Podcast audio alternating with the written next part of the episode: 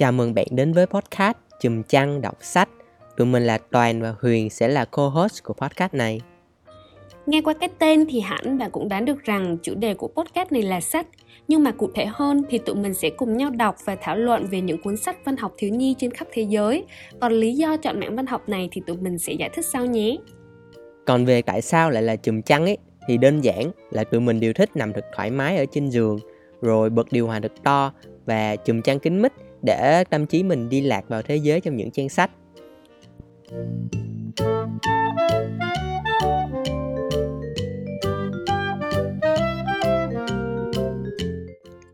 Tuần vừa rồi của bạn như thế nào ha?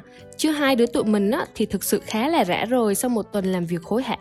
Cho dù có thế thì những áp lực và bất an khác cũng không tha cho tụi mình tí nào. Ví dụ như là khi thấy bạn bè xung quanh ngày một giỏi giang rồi còn đạt được nhiều thành tựu nữa. Và thú thật là trong nhịp sống gấp gáp đó, khi cứ phải liên tục chạy theo những mục tiêu về nghề nghiệp, về tài chính, thì đôi khi mình cảm thấy bản thân chưa thực sự tử tế lắm.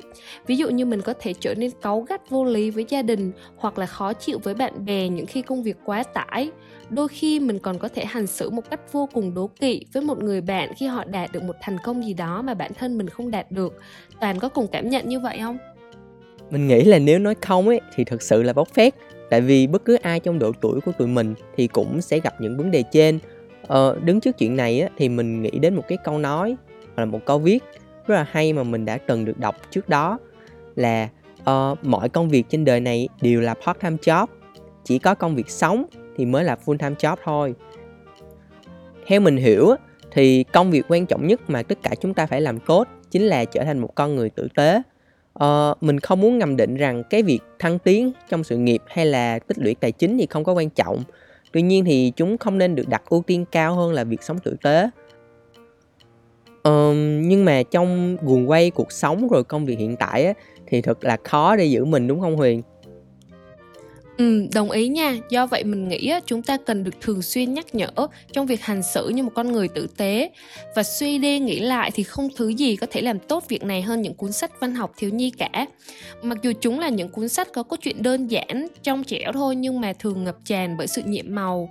Chẳng hạn như là chuyện về một cô bé vì tò mò mà chui qua hang thỏ, xong rồi lạc vào một thế giới thần tiên, hay là chuyện về cuộc phiêu lưu ký của một chú dế mèn và những người bạn động vật biết nói. Chúng trong trẻo và ngây ngô là thế thôi, nhưng mà ẩn chứa bên trong đó là những bài học nhân văn rất là sâu sắc về sự tử tế, chân thành, lòng quả cảm, kiên trì, tính công bằng, tình thân gia đình và cả tình bằng hữu nữa. Nó không chỉ dành cho trẻ em đâu mà còn cả cho người lớn của chúng mình nữa. Um, đúng vậy, theo mình thấy thì những cuốn sách văn học thiếu nhi uh, cũng giống như những viên gạch nền tảng.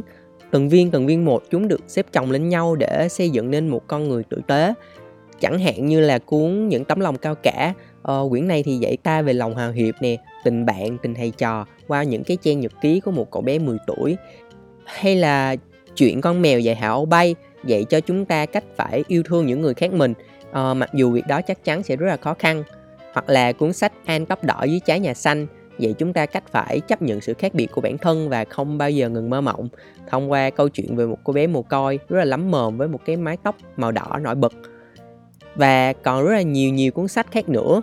Ờ, bạn hãy cùng tụi mình khám phá thế giới văn học thiếu nhi qua podcast này nhé mà cho dù bạn có không tìm kiếm những bài học nhân văn như tụi mình đã đề cập ở trên thì bạn vẫn có thể đón nhận podcast này như một liều vitamin để tâm trí được thư giãn và phục hồi sau một tuần học tập và làm việc vất vả nhé. Nào, hãy cùng tụi mình bước chân vào những cuốn sách văn học thiếu nhi. thank you